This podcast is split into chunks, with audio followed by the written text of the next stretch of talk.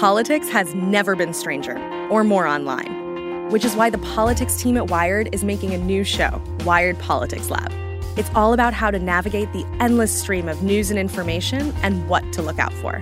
Each week on the show, we'll dig into far right platforms, AI chatbots, influencer campaigns, and so much more. Wired Politics Lab launches Thursday, April 11th. Follow the show wherever you get your podcasts. Hey, y'all. I'm Erin Haynes, the host of The Amendment, a brand new weekly podcast on gender, politics, and power brought to you by the 19th News and Wonder Media Network. You've probably heard the news that this election year, our democracy is at stake. On The Amendment, I'm breaking down what that actually means, specifically for the marginalized folks who depend on our democracy the most. This is a show that dives past the headlines and gets clear on the unfinished work of our democracy. Listen to The Amendment now, wherever you get your podcasts. Welcome to a bonus episode of What Could Go Right. I'm Emma Varvaloucas, Executive Director of the Progress Network. This episode was recorded before the 2020 presidential election, but a lot of the discussion still applies today, so we hope that you find it informative. I'm Emma Varvaloucas. I'm the executive director of the Progress Network. We're bringing together constructive public voices. You can find out more about us at theprogressnetwork.org. And uh, since we're going to be talking about, among other things, social media today, uh, you can also find us Twitter, Facebook, Instagram, um, see what we have to say on those channels. So today I'm with Robert Wright. He's a Progress Network member, uh, author, and writer. He's written several books, most recently, why Buddhism is true. Uh, he runs the Nonzero Foundation and writes the Nonzero newsletter, which I highly recommend uh, signing up for. And he also runs Bloggingheads TV and Meaning of Life TV, uh, where he and other contributors talk politics, foreign affairs, philosophy, spirituality. It's really sort of an idea paradise. So I also uh, recommend checking that out. Um, so, Bob, welcome. Thanks for being with us. Well, thanks for having me. Yeah. So, you know, we're obviously in this very intense political moment, um, intense political few years. And you've been talking since at least 2000, 2016, if not prior to that, um, about tribalism, uh, specifically about tribalism on social media. So, I want to talk about that problem, and then we're also going to talk about solutions because I really want people to get an idea of how they can affect change for this in their own behavior in their own lives. Mm-hmm. So, to start with the problem, uh, you wrote an article recently for your newsletter called uh, Tips for Avoiding a Civil War, which I really, really, really liked, uh, shared, very helpful for people. Um, and in that, you laid out the problem intertribal positive feedback cycle.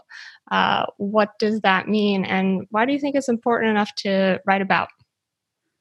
Well, you know, it starts with, uh, I guess, two technological facts. One is that uh, smartphone cameras are increasingly pervasive. Uh, the other is that social media allows you to get any image, including any video snippet, to anyone uh, who would be interested in it, and increasingly to the people who are most interested in it and most emotionally intense in their reactions to it. So, uh, basically, what you get is that if, if you think of the current kind of political alignment as two tribes, pro Trump and anti Trump, each tribe on social media tends to see the worst behavior of the other tribe. Mm-hmm. So if somebody with a MAGA hat is refusing to wear a face mask in a supermarket and throwing a fit and seeming irrational, that stands a pretty good chance of being captured on video and then being uh, spread through social media to um, you know anti-Trumpers who are going to be most outraged by it. Uh, you know, you saw this during the um, in a slightly different way during the during the protests. Um, people on the left tended to see the worst instances of police brutality.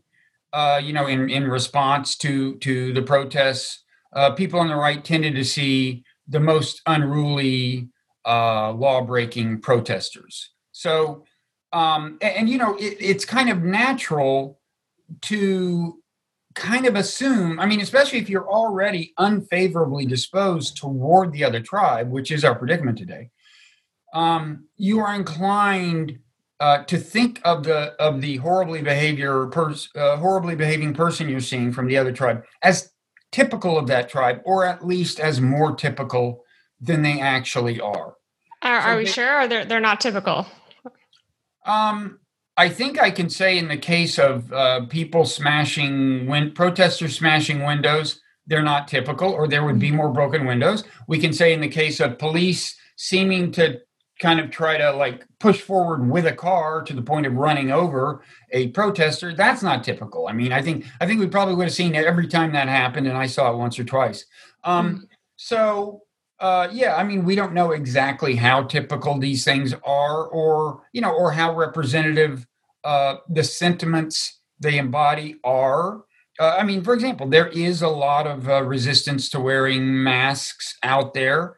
Um, i don't I don't think a ton, but in any event, uh, even if you look at those people, uh, very few of them are going to just throw a fit in the supermarket, right? I think that's pretty atypical behavior.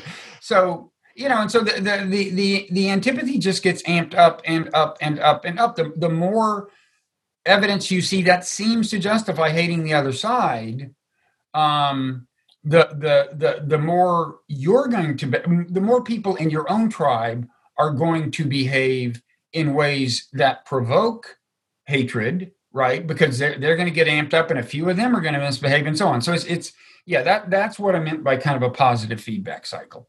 Hmm. And just to clarify for people, I mean, we're not talking about video footage that really needs to be seen. I mean, you know, George Floyd comes to mind. It was recorded, people saw what happened. We're not talking about that. We're talking about something that's a little bit different, right? Yeah, oh, I think there there are a lot of upsides to the pervasiveness of video, um, including um, exposing true true cases of horrible behavior by police. I mean, I do think we still have to be careful in not assuming that any given act by any given police officer is representative of police officers broadly. But it's definitely um, a blessing in that regard that uh, police uh, have more trouble now getting away with brutality than than than they did. And believe me, it's it's a lot harder for them now um, than it was 20 or 30 years ago. That's a good thing. There are a lot of upsides, and and I'm I'm not like a luddite. I don't. I'm not here to tell you that on balance, this technological environment is worse than the one I grew up with. Although I do mm. get nostalgic at times, but I definitely see real downsides to the old the old environment. I'm just saying that this particular uh, dynamic I've tried to highlight is negative in ways that are worth keeping in mind. Mm. Yeah, I mean, you know, it's a catchy title, the, the article that I mentioned, Tips for Avoiding Civil War. But um, do you really think that that's the direction that we're heading in with this positive feedback cycle? Um, I, I think, I mean, first of all, I don't think we would be likely to see a classic civil war of kind of a bunch of states against a bunch of other states. Because for one thing, red state versus blue state is a huge oversimplification. Most red states are at least 35% blue. Most blue mm. states are at least 35% red. It, it, the split is more of an urban rural uh, or small urban small town urban rural split than a than a, a really a red state blue state split. Um, but I do think if the question is, could you have a, a level of civil conflict, including a fair amount of killing, like some killing every day and ongoing killing that's way worse than anything in my lifetime? I think the answer is yes. I, th- I think probably it won't happen, but I think kind of super bad outcomes are worth worrying about, even if they're not probable. But low probability catastrophic events are worth worrying about. Um, and and so you know that's why I, I just think it's worth uh, you know, calling attention to the way we can all unwittingly become part of the problem just by reacting the way humans normally react to things, you know. And in the context of social media, when you say react, I mean we're we're literally talking about liking it, sharing it, commenting, like fuck those guys or whatever it is that you might comment or saying. Yeah. You know, so typical of a cop or so typical of a Black Lives Matter person or whatever it may be. Right. Um, which brings us into the solutions part because you know this. I think that sometimes when people talk about about politics, it kind of feels like these all these forces that are outside of our control, or even when people talk about the problems with social media. It feels like it's something that we're not actively contributing to when maybe we are. Um, so what are the what are the solutions? What what what kind of behavior can we instill in ourselves so that we don't add to this problem or at least ameliorate this problem? Well, for starters, uh, there's a word I know you'll be familiar with uh, since you were at, at Tricycle Magazine for a while, but uh, it's mindfulness. Uh, in this case, that uh, doesn't have to involve meditation. I'm, a, I'm an advocate of mindfulness meditation, but at a minimum, I'd suggest that when you're on social media, uh, before you retweet something or like something, or before you weigh in and comment on something, uh, especially before you comment antagonistically toward someone, um, uh, uh, you know, kind of talking back to them, um, pause and and try to reflect on what you're feeling, the feelings that are motivating the temptation to retweet, to share, to to like, whatever. Um, and ask yourself if it's a feeling that you should trust. You know, if if if the feeling is you know, if you see that video of uh of, of the person freaking out in the supermarket and going, yeah, those assholes, let's show the world what assholes they are. I mean, I'd be suspicious of that. I, would say, wait a second, how many of them actually are like that? And is it productive? What's going to happen as a result of this? I mean, mm. clearly, even if I am a, a conscious that this is not highly typical behavior.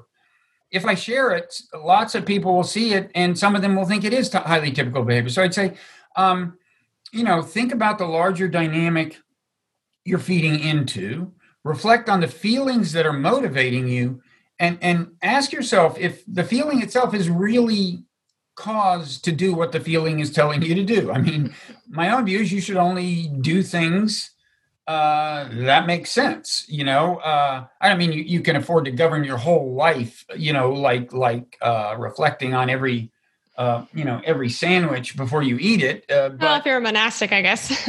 uh, well, yeah, I mean, and I'm not monastic, uh, but but I, I applaud uh, I applaud monastic types. Um, but I, I do think you know it, it's basically just try to be calm and circumspect and rational and don't make the problem worse for starters. Just, just and that's in the case of your individual reaction to something on social media. Hey it's emma. They say you should learn something new every day. It's good advice but with so much to do in your daily life how are you going to make the time to learn and stay curious about our world? Well with everything everywhere daily you can easily make that goal an actual reality Everything Everywhere Daily is one of the world's most popular daily education podcasts and a top three history podcast. In about 10 minutes, you can learn something new every day. The show covers history, science, geography, mathematics, and technology, as well as biographies from some of the world's most interesting people. Fans of the show are so passionate that you even work to join the Completionist Club, the group of dedicated listeners who have listened to every single one of the show's more than a thousand and counting episodes. All of the episodes are informative, interesting, and best of all, always under 15 minutes. So go ahead, learn something new every single day with Everything Everywhere Daily. Find it on Apple Podcasts, Spotify, or wherever you get your podcasts. Hey, everybody, I'm Scott Shafer. And I'm Marisa Lagos. We're the hosts of Political Breakdown, a show that pulls back the curtain on the people and forces driving politics in the Golden State from KQED in San Francisco. And now, ahead of the 2024 election, we are bringing you even more. More conversations with the top movers and shakers at the state capitol and in national politics. But the dyslexia was the greatest gift that ever happened to me. Nothing was rote, nothing was linear. I had to work around things, work differently, see the world differently. And I say that to young people and say, know how important your participation is. And I think it's a time for this generation to put forward new voices. More reporting with analysis. It's been a very good session for organized labor, but hot labor summer. Hot labor summer. It's turning out to be a nice fall as well. More politics with personality. I've sweat election day my entire life. Right? we, we hear that. Political breakdown daily. Every weekday, we'll break down what's happening and why it matters. With news that informs, surprises, and maybe even inspires you. Political Breakdown goes daily starting January 8th.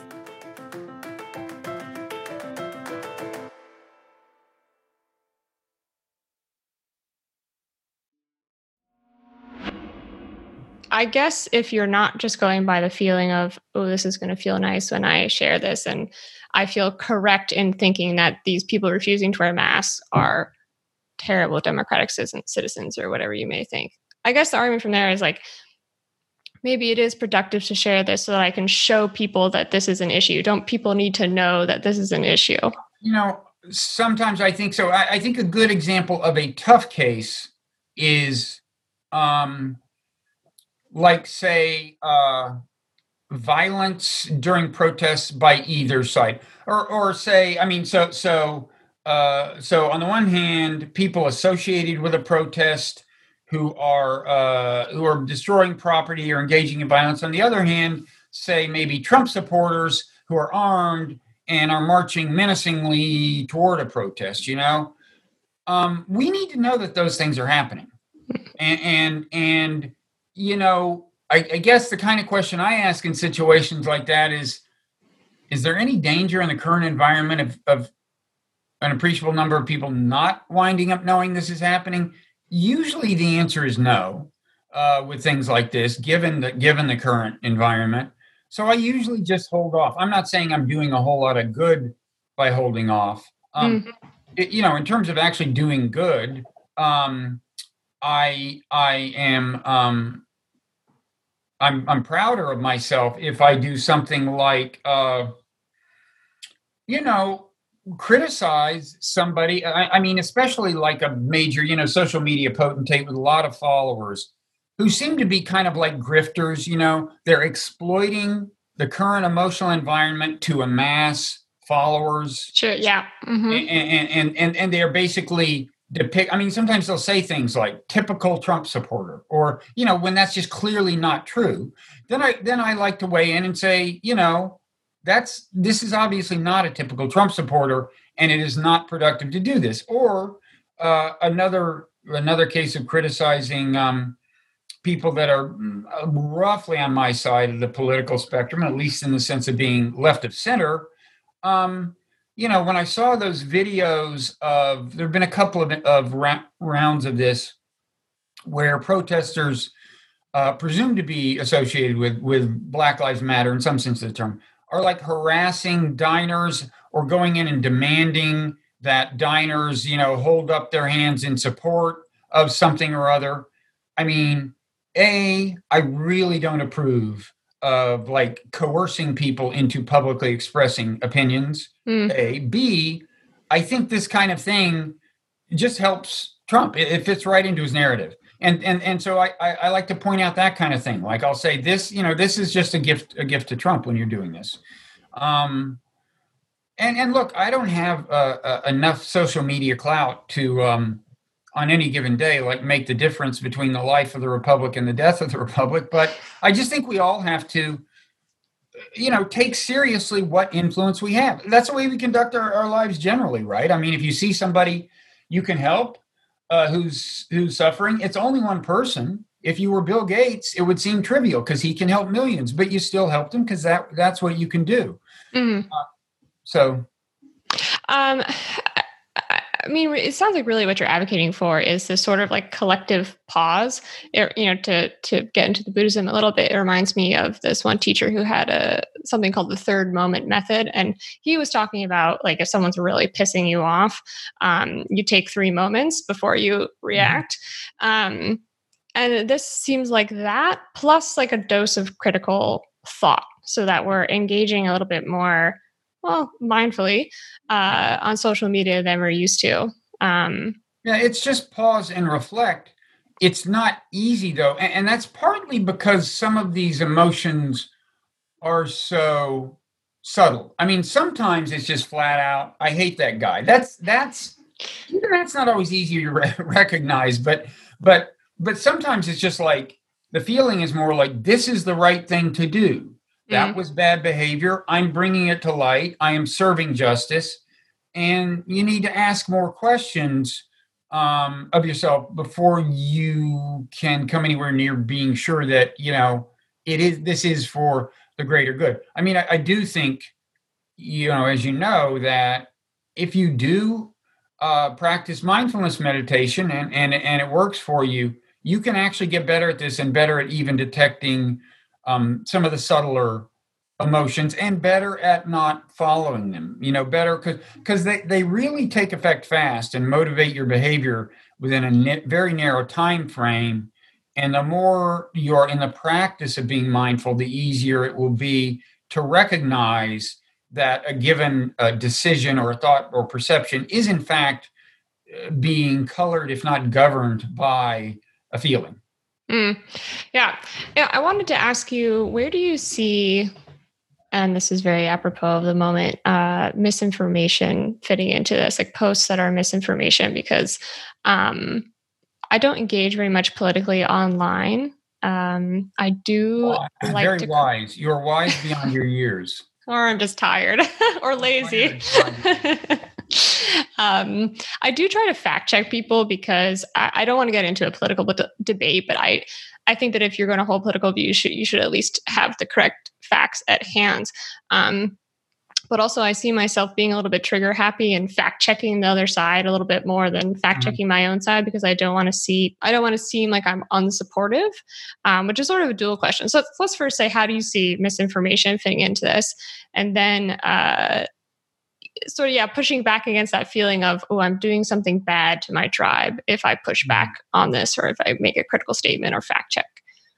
Well as for misinformation um, i think often one of the main things that's spreading it is the cognitive bias known as confirmation bias which a lot of people have heard of.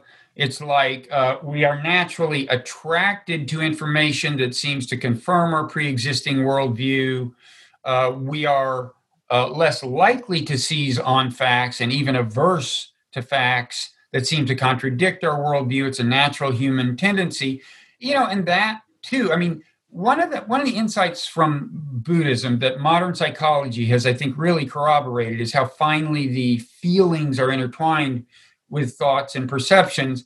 And if you pay close attention uh, to your behavior on social media, you'll see that a feeling is driving uh, confirmation bias if you see a fact that yeah that fits in that's what i've been saying that confirms what i've been saying you'll feel that like you're like falling in love with it. You have a positive feeling toward the thing. You you you thirst for it. You cling to it. These are like it's it's it's an infrastructure of feelings. I'm right. It feels good. I'm so right. it feels good. Yeah. and if you see if you see information that seems at odds with your your worldview it'll make you kind of feel uncomfortable and you'll start searching for reasons not to believe it mm. searching for reasons to discredit it which may exist that's certainly possible but uh, we we tend to exaggerate them uh, just as just as we are uncritical when we see information that supports our worldview so for for starters i'll say that misinformation too is something is a problem that can be um, uh, addressed somewhat through mindfulness or, or just leave aside that just pausing and reflecting. Um, now, that leads to what isn't exactly the other question you asked, but is related, which is um, but if my tribe does this and the other doesn't, isn't that like unilateral disarmament? Um, that's a tough question. I mean, first of all, you could, there is the argument that, like, in the long run, truth is a good thing. Um, and lie, you know, thing, uh, misinformation and disinformation are not. Um, but it's also true that given the current political polarization, um, I, there's, I think, a separate uh, reason to try to fight misinformation, which is just that um, often, I'm not saying always, but often when your tribe is spreading the misinformation and clinging to it, you're ultimately going to reinforce the narrative of the other tribe. I mean, mm. every time uh, the anti-Trump side takes something Trump says that's kind of ambiguous and, and on close examination doesn't really justify the worst reading of it. Every time they take something like that and do the worst reading of it um, and spread that, if you go look at the social media of the Trump side, they're like doing the close reading of it and giving you reasons to say, once again, those anti Trumpers are lying about us. Mm. So I think fairly often um, unilateral disarmament, so to speak, in, in the sense of fighting the misinformation spreading on your own side, can actually be good for your own side. Okay. And and what about that that other question? Is it just coming down to being a little bit brave in pushing back against your own side when you see an error or something like you're saying that you were talking about before where it doesn't match your values. Um, you know like you mentioned uh, protesters talking about murdering cops in your mm-hmm. article. Um yeah there, there was a uh, there was a case in uh, it was in dc and some speaker again it was i guess this was a blm protest some speaker was going like um you know basically the only uh, you know it's time to start killing cops he had the microphone. He wasn't getting a very favorable reception, but he had the microphone. Mm. Um, and yeah, I think that kind of thing uh, should absolutely be denounced. I don't think I don't I don't think it takes much, as much courage to denounce that as it does to denounce some other things. But um, again, you know that that's a case. Whenever you can accurately point out that something someone's doing probably is helping the other side, you know, reinforcing their caricature of your side. I think that's a good way to put it to people. Now, it's also, I just think, morally wrong to kill people, including police. right. But, uh, and, and, and that's a fine thing to say, too. But, you know, the broader question does it take uh, courage to push back against your own tribe? It does. And I often find it lacking in myself. I often, mm. I often don't push back when I should um, I really don't. I really don't like uh, people hating me. You know, and that's well, not, yeah. Who does? Who does? And and and and it comes. It seems to be. It seems to come so fast and so intensely on social media. Now, as we all spend more years on social media, I think it's it's easier to get some perspective like i'm i used to be super sensitive to what commenters said when i first started doing online videos like 15 years ago. And now i just i just don't it, it barely touches me. And i th- i think maybe we're all growing uh, thicker skin in that regard or or um, can try to. But um, I, I think that you know the fear is something you, you need to fight in that case yeah. And like we're saying, approaching it with a little bit more of a, a cool head because I know from myself and others, like when I do decide to engage politically politically on social media, it does end up with this like stomach churning, heart beating. It, it just feels really icky. Yeah. Now, th- again, that's the case where in principle, mindfulness meditation could help you deal with that, maybe even overcome it, but it's absolutely natural uh, for it to be an issue. Yeah. Um, and I wanted to say too, so you know, we're filming this uh, before the election. This might come out after the election. I mean, is this going to poof disappear if Biden wins? Is this suddenly like we don't need to worry about this anymore?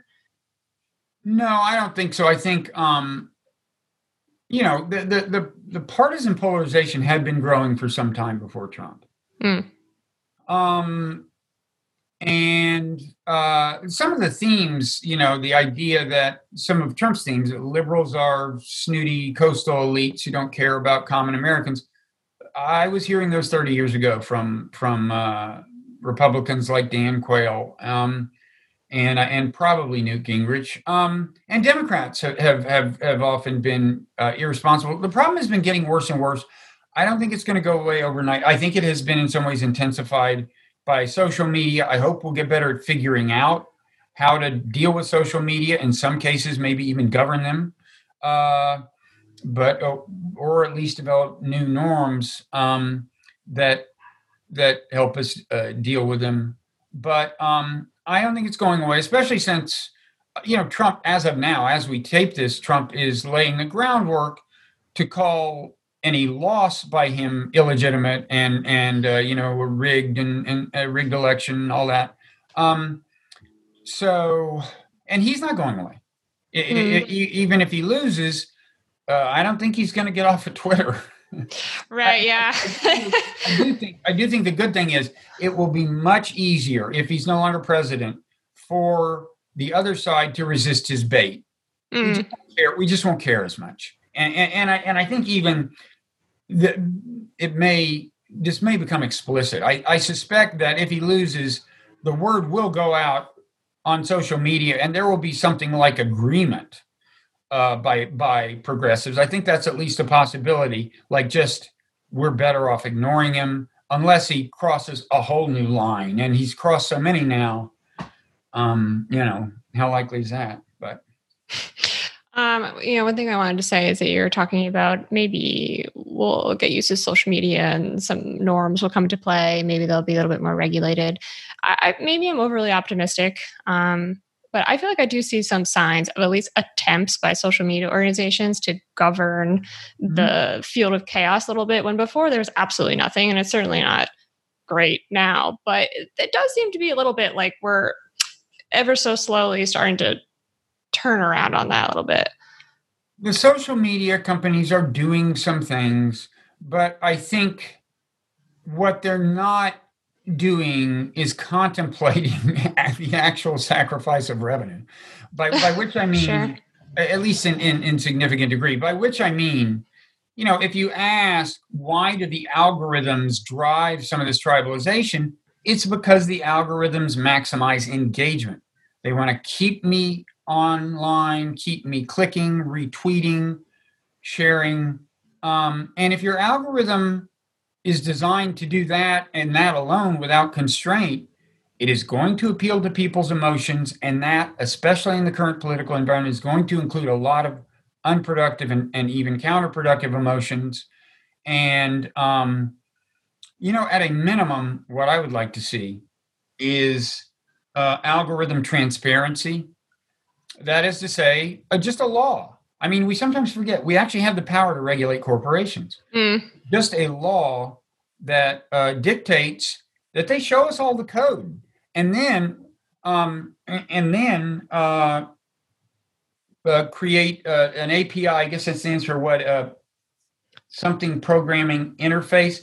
But anyway, the automated. Point, what, it, what, what it would allow is um, third party companies. Like, see, what I would like to have is like uh, uh, dials, like just just be able to, uh, you know, have a little slider bars on my screen on Twitter, like say, I want to see less stuff that'll politically outrage me, or I want to mm. see hmm. less violence, or I want to follow um, fewer people like this. It, it could go along any number of dimensions, but the point is what what should be possible is for third party software companies to create a dashboard like that. And then there would be competing dashboards. And mm. and and and and at least give us the power to fiddle with the algorithm. Why shouldn't we have that power? I mean uh, and and uh, and then now that doesn't mean that everyone uh, would use it wisely. Maybe a few people would say i'm going to get more revved up and angry than i am but i, I don't think so. And I, and i think we have a right to know uh, what's in the algorithms. Not that just seeing the code would give many of us much of a clue. Uh, but, but, people would translate it for those of us. Translate yeah. it, and moreover, these these uh, the people who took advantage of the API to build the software, the the uh, the dashboards, would be allowing us to make practical use of the transparency of the algorithm in ways we see fit. Mm. No, I think that's great. I mean, I think there there needs to be bigger solutions. In the meantime, this is why we were talking about we were talking about today that what what you can do just as a regular Joe schmo while we wait for the benevolent gods of uh, Twitter and Facebook and so on to be a little bit more publicly conscious uh, in the way that they run things. Um, well, that's it for me. Bob, do you have any other thoughts uh, running through your mind that you'd like to share about this? The only other thing I'd encourage people to resist is engaging with people from the other tribe antagonistically. Mm. I think you can do a real service if you engage uh, you know with best intentions honestly trying to understand where they come from what their perspective is and uh, because what that can do is lead at least one person in the other tribe to think well, i guess they're not all assholes over there um, and, and that's that's uh, progress which uh, does require the assumption that you go into that interaction not assuming that the other person you're talking to is an asshole which seems right. hard these days. right, exactly. Assume the best. You may you know you may be wrong. They may be an asshole but but you have to go in there with the intention of even if they act like an asshole not responding in kind. I mean it, it's just hard to to imagine what actual good comes of that. I mean, you just make them madder, and, and, and how mad they are is already part of the problem. Yeah. Yeah, it's, it's a call to be bigger than our own emotions. Yeah. Yeah. All right, Bob, thank you so much for your time. I really Okay, appreciate it. Thank you. Thanks. To find out more information about the Progress Network and what could go right, visit theprogressnetwork.org. You can also sign up for our weekly newsletter to stay up to date with everything happening with the Progress Network. If you like the show, please tell a friend, share an episode, or leave a rating and review on Apple Podcasts, Stitcher, Spotify, or wherever you're listening to this podcast. What Could Go Right is hosted by Zachary Karabell and me, Emma Varvaloucas. We're produced by Andrew Steven. Jordan Aaron is our production coordinator, executive produced by Jeff Umbro and the Podglomerate. Thanks so much for listening.